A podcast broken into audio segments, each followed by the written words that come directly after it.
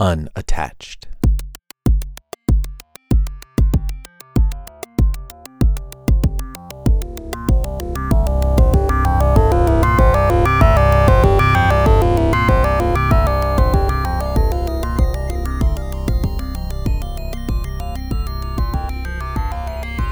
Okay, today you're going to eat your vegetables and you're going to find out what is meant by sticky wages and why almost everything that you're told about stimulus is bullshit.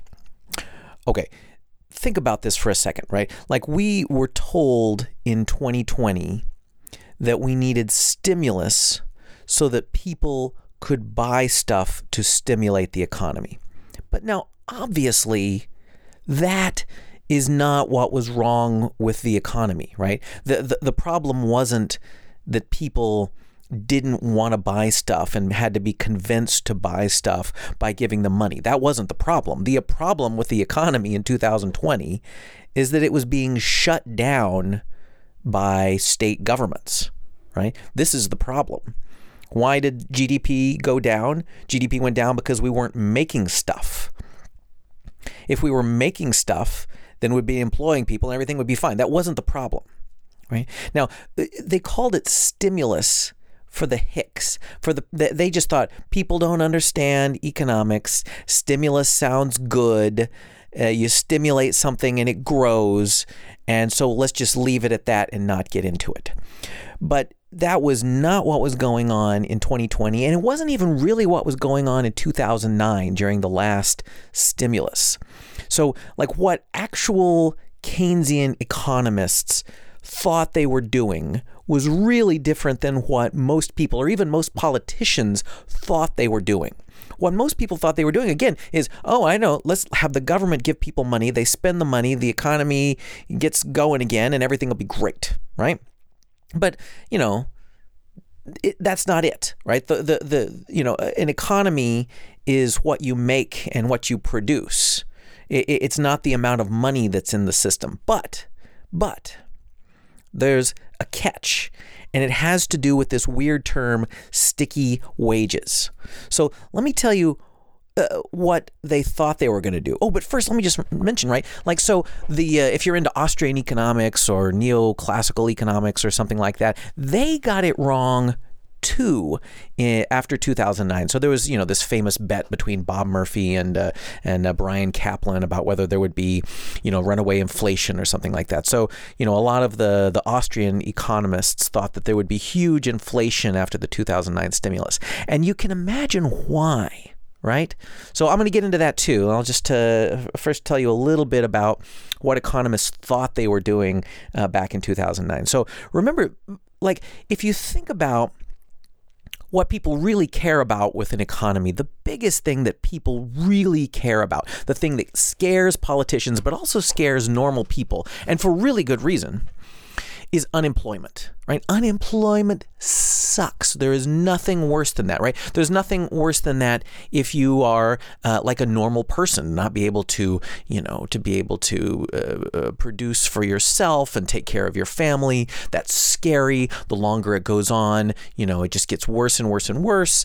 You know, if a community has a lot of employment, that's miserable. And of course, if a country has a lot of employment, that's miserable. And if you're a politician in a situation with a lot of unemployment, you're probably going down. So this is why everybody cares about unemployment a lot. Okay, now, how is unemployment supposed to work in a capitalist economy? It's supposed to go like that. It's supposed to be a little bit like soybeans, say, right? So imagine there's some year where there's just this huge bumper crop of soybeans. We've got way more than we usually do for, you know, weather or whatever.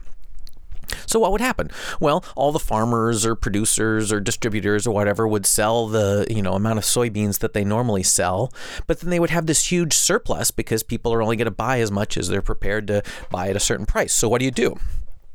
Well, you lower the price of soybeans, right? And you keep lowering it until you can sell them all, because you don't want to have a bunch of leftover soybeans. The whole point of being a soybean farmer or whatever is to sell them all. You want to what's called clear the market. And you're going to lower prices as much as it takes to clear the market, to get those soybeans off your hands. Now, when you're talking about unemployment, you can't be so bloodless. First of all, right? Like, remember, we're talking about people suffering. But on a certain level, the just kind of like, you know, bloodless economic theory states, well, that kind of the same thing would happen. If you imagine having unemployment, one way to think about it is that you've got this big surplus of labor that's come about for whatever reason. So you might have a, you know, surplus of soybeans because of great weather or new seeds or something like that, and you get a surplus of labor because, economic recession or whatever. So what should happen in order to clear the market of labor is the same thing for soybeans. Basically, the price of labor has to come down, which means salaries, wages have to come down. And sometimes that works. So like apparently that happened in the 1921 recession, that basically wages went down until the market cleared, and then, you know, that this kind of set the stage for, you know, a decade of huge growth, etc. But like, you know, over the last 70 years or something like that, the economy has changed. And in particular, like, people have more long-term jobs. You have to train longer, you stay with your businesses longer, you know, more people are hired by big businesses and so on. And here's the thing. Businesses hate to cut people's salaries. They really do. They hate to do it. Why? It's not because they're nice, even though they might be, right? Like, nobody actually likes to fire anybody, or almost nobody, unless you're a psychopath. Most people don't want to fire anyone, and they don't want to cut anyone's salaries.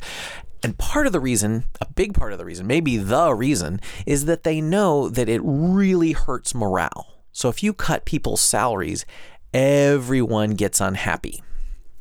So they don't do it, right? Even in the face of like bad business situation, they know that cutting people's salaries might save a few bucks, but ultimately it's going to hurt productivity so much, make their business maybe even untenable if they piss off enough of their employees. So they just don't do it.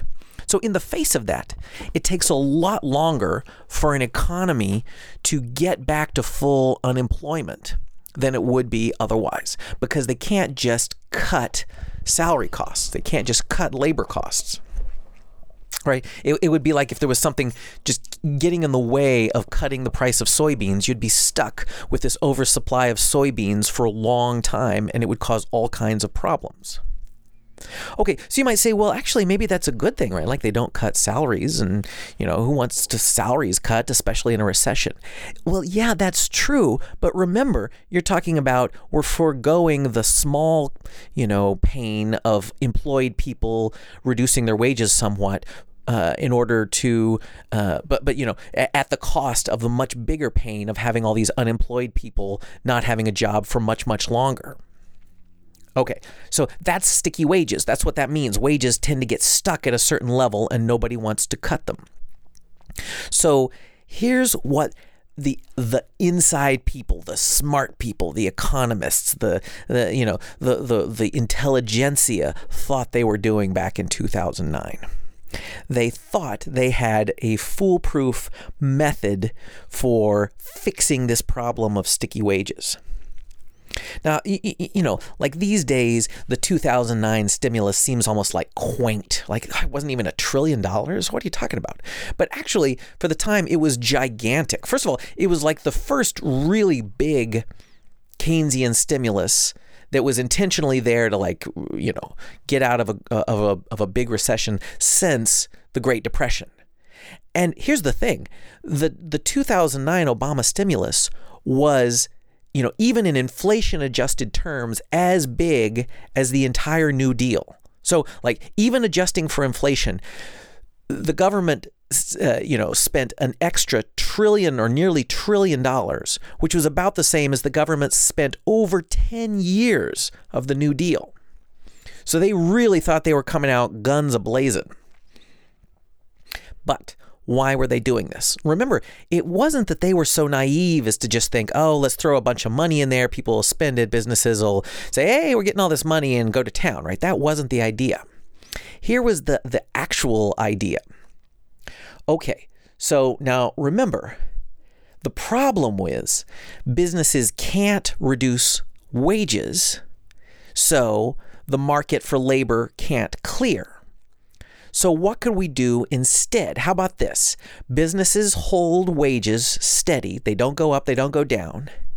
And let's increase the price of literally everything else. So all the widgets that are being made by all the businesses are going up in price because everything is going up in price except labor costs, right? So if you looked back up in a while, the thing would look as though you had decreased everybody's wages, but it would be the opposite. Prices would have gone up instead of wages going down, but the effect would be the same. This was the idea. Right. So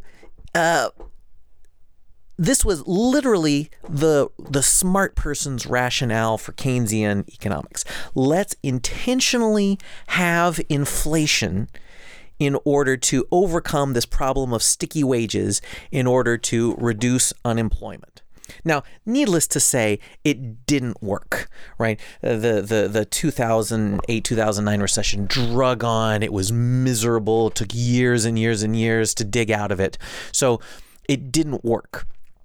Now, the reason it didn't work, I mean, one reason you could say it didn't work is that this kind of thing never works. Everywhere, you know, this kind of thing has ever been tried, you know, in the Great Depression, in Japan over the last 20 years, you know, it's always a failure. Every time it's been tried, it doesn't work. But what Keynesians would say is, well, it didn't work because we didn't get inflation. Now, if you remember back to then, like the Austrian economists, a lot of the right-wing economists were saying, we're going to get inflation and it's going to be terrible. But the reason they were saying this is because that it was the Keynesian economists that were in charge that were literally saying, let's have us some inflation to get out of this mess. But everybody was fooled. They threw in tons of money and the inflation didn't happen. Right? It was this weird situation where the Fed is trying to get us to have inflation and we can't do it. So what happened? So this is a big mystery. And what I'm going to say now is just my own view on this, that other people would disagree. But there's definitely something going on. Right. So the government, both the Fed and the Congress, were doing everything that is supposed to make inflation go up. Right. Spending a ton more money, borrowing it, keeping interest rates intentionally low. All of these things are intended to increase inflation. So why didn't it? OK, two big reasons.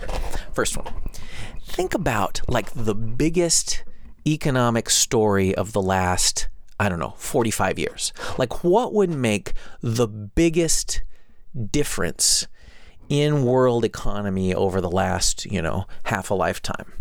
It's got to be the rise of China, right? And what does China do for the economy from the perspective of an American?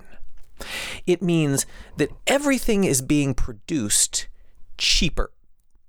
All of our clothes, all of our electronics. By the way, a lot of food is now too. If you look, there's a lot of food that actually comes from China. It's incredible that they've gone from, literally starving in the 1960s and eating babies to the point now where they're literally exporting food to many places. That's an incredible turnaround. Okay, so what should have been the result here? Well, the answer is deflation. If the price of everything that you care about is going down, you should have had persistent deflation. Well, we didn't. Why not? Well, because we're also operating on a persistent budget deficit. Now, this means that the government is borrowing or printing tons of money over decades and decades. What's the result of that? Well, it should be inflation. And in particular, when you ramp it up massively in 2009, etc., it should be even bigger inflation. So one thing that's going on is that you have this persistent deflation at the same time as this persistent inflation, and both of them are covering each other up. We're not seeing the inflation caused by government because it's being covered up by the deflation that's being caused by China and all these other markets that are opening up.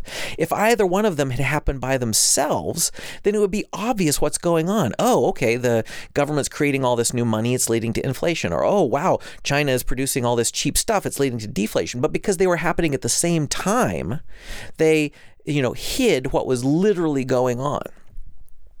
Okay, that's part of it. Here's the other part of it. So you've probably, or maybe you've heard of the Cantillon effect. Basically, the idea is that when you have a government creating inflation by creating new money, that it's not just going to be that everything equally goes up in price, as economists like to imagine. Now, maybe over a long time horizon, that could kind of happen. But at the moment, there's going to be these weird bubbles that crop up all over the place. So imagine, for example, that the Fed decided to create a whole bunch of new money, say $100 billion. What would be the effect? Well, the effect, if the money was just spread out evenly across the economy, is that the price of everything would be a little higher than it normally would, but that everyone would have, kind of the same purchasing power as they did before. It was just that everybody would be bidding up what they already wanted a little bit. But now what if instead they gave all $100 billion to you? Just here's $100 billion, go stimulate the economy. First of all, awesome. But second, what would be the effect? Well, you could well imagine 100 years from now, all of that money would have been spent and spread out all over the place, and everything would be a little bit more expensive than it would otherwise have been. But, you couldn't measure exactly that effect. But in the short term, in the medium term, would anybody benefit? And the answer is yes, of course. You would benefit. You would massively benefit. You would be getting a bigger house and a new car and going out to eat and, giving money to your church and charities and buying your kids stuff, whatever. Would anybody else benefit? Yes. Your children, your neighborhood, your church, the businesses that you go to, whoever builds your house, whoever sells your car, right? And then the people in their network would benefit a little bit, right? And so there would be this kind of wave that was, the highest at you, and then another wave, in your immediate network, and then another smaller wave in the network after them, and so on. So that by the time you get to some, random guy in Guam, they're not getting any benefit from the $100 billion that went to you, but everything is a little bit more expensive than it would otherwise be. So here's the deal. Where did the money get injected in 2009 and again in 2020? Well, partly it's these little stimmy checks going everywhere. A lot more of it is going into, kind of preferred businesses. And then the lion's share is going directly into the financial system, directly into big banks. So that is who benefited from the 2009 and the 2020 stimulus disproportionately. Now, how can you tell? Okay. So one way that you can tell is that it's exactly all of the things that require financing that went up in price, particularly over the last few years, right? So think about the things that require financing, things that you borrow a lot of money in order to take on. So the three things that immediately come to mind are housing, education, and then business, right? Writ large, finance for business. All three of those things exploded in price. Now, housing is a little bit hidden, right? So people kind of still have this idea that housing collapsed, and it did, right? So at the beginning of the recession, housing collapsed, and it stayed collapsed because there was this vast oversupply. But now housing is more expensive than it was even at the peak of the collapse, of the housing collapse, right? And go out and take a look now. You know, even now, even in the teeth of COVID, housing prices are sky high. Now, the most obvious one, in a way, is education, right? Education has just exploded in cost. Why? Because it's so cheap and easy to borrow money. This is the main reason why education has gotten expensive. Education hasn't gotten expensive, just out of the blue. It's not like colleges suddenly decided, hey, I know what's great for our business model is just to be expensive. No, it's because it used to be that if you wanted to go to college, you had to pay for it, or you had to convince a bank to lend you money. You'd have to go to the bank and be like, here's my collateral, here's my dad's house or car, here's how much I'm going to earn over the summer, this is what I'm going to be studying, I'm going to be able to pay this back, right? Well, it's not the way anymore, right? So first, the government simply said, all right, well, we'll cover it, right? Don't worry, banks. If they can't pay, we'll cover it. Now, government just directly finances almost all student debt, and they make it incredibly easy to take on that debt, and so the cost of college has just exploded. So when you look at like the cost of flour or the cost of television, that's not where the inflation is gone. It's gone into housing, it's gone into education, and it's most especially gone into asset prices. So by asset prices, I just mean by the price of stocks and bonds, right? So if you look at the stock market, at the value of companies, it has absolutely skyrocketed.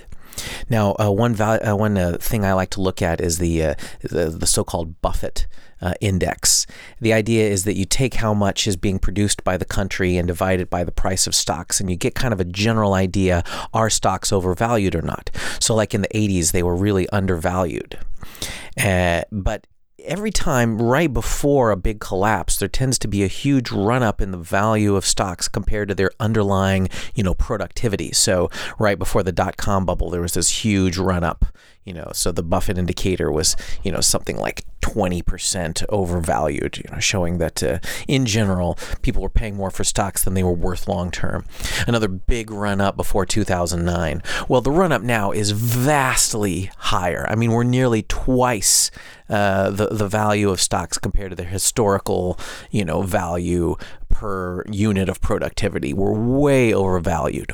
Why? Well, because it's so easy for both businesses to take on debt and for individuals to take on debt. So if you want to go buy a house right now, I looked not long ago, you can get mortgages for like 2.something%. It's absurdly low. It's historically low.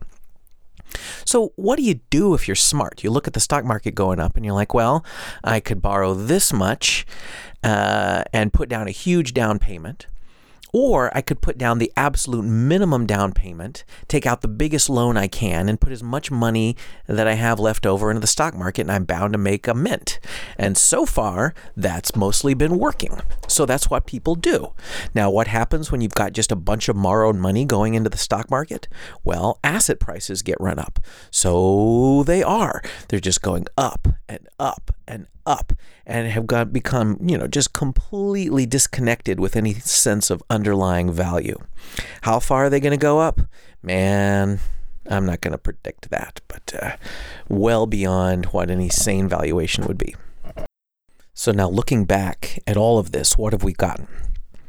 We've gotten higher housing prices, higher education prices, and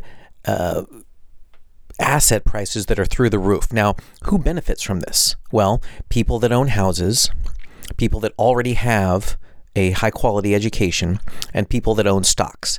Basically, people with money, right? People with money have benefited handsomely from these policies. Who hasn't benefited? Everyone else. Now, it's not that nobody owns stocks, right? So if you have a 401k, you've benefited. But the more you own, the more you benefit, and the richer you are, the the bigger the chance that you own a lot of assets.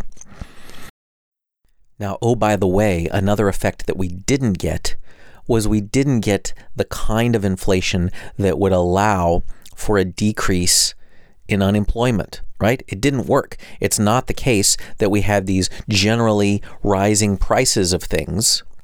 And so the whole point of the exercise was to try to get inflation to a point where it could bring down unemployment. But it never happened. It never happened. Everybody was wrong, because we didn't foresee the effect of China, and we didn't foresee the effect of the Cantillon effect of all of this money going into asset prices and housing and education, et cetera, et cetera. It didn't work. It didn't work. So what are we doing? Well, we're doing it again. We're doing it again, only this time way bigger, right? As I speak, wheels are in motion to have yet another stimulus. But just for a minute, let's look at the size of last year's quote-unquote stimulus. Now, last year, we already had $2 trillion, actually more than that, in stimulus. Now, just to give you a sense of how much that is, $2 trillion is $20,000 per household. So we're going to have to be paying back $20,000 per household plus interest. So that is, in 2019 dollars, the amount of money that the federal government spent from 1789, the founding, to 1967, right? It's more than the combined worth of Apple and Microsoft. It's more than all of the military budgets in the world combined, including ours. It's more than the cost of the Iraq or Afghanistan wars. It's more than the GDP of Canada, Russia, Australia, or South Korea. It's enough money to completely fill two Costcos with stacks of $100 bills, just floor to ceiling. It's about half the cost of World War II and 225 times the entire cost of the U.S. Civil War in 2019 dollars. So it's nearly twice our entire debt to China. How about this? It's nearly twice the amount of dollars in circulation. It's worth about 7.5 million pounds of gold. That's 34,000 tons. Yeah, 100% of it is either borrowed or newly created. And let's be real, almost all of it is newly created. We are not going to find people to borrow that much on top of everything else. So if interest rates are unchanged, and right now they're extremely low, interest on $2 trillion will be $52 billion a year. So in other words, we're going to be paying $52 billion in interest payments. It doesn't go to anything else except interest payments. Now, if that sounds small, and after $2 trillion it does, but think about this. It's 2.5 times the budget of the state of Minnesota. All right? With that, plus the interest on all other federal debt, it comes to $272 billion. That's bigger than the states of all 50 states. Right? The biggest is California at $214 billion.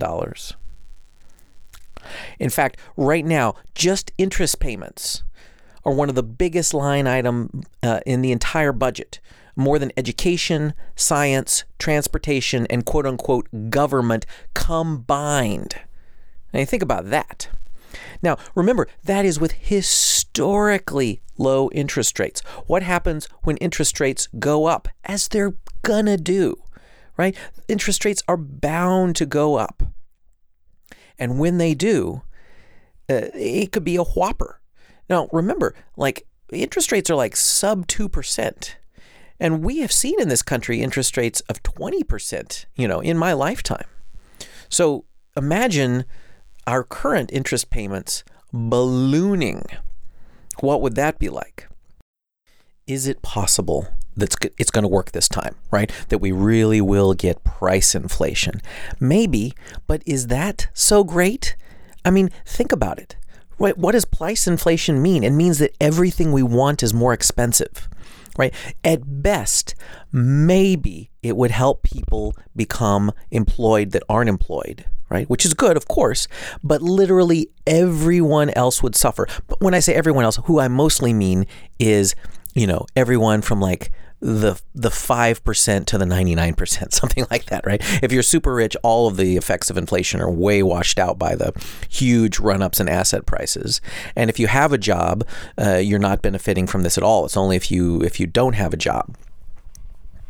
Now, of course, it would be good, but as I said, I mean, it's never really been proven to work anyway, right? Were we better off in the Great Depression? No. Were we better off in 2009? No. Has Japan been better off over the last 30 years that they've been trying these policies? No. It doesn't seem to work. Yet we're doing it again and way, way bigger. I would expect one way or another, it's not going to work this time either.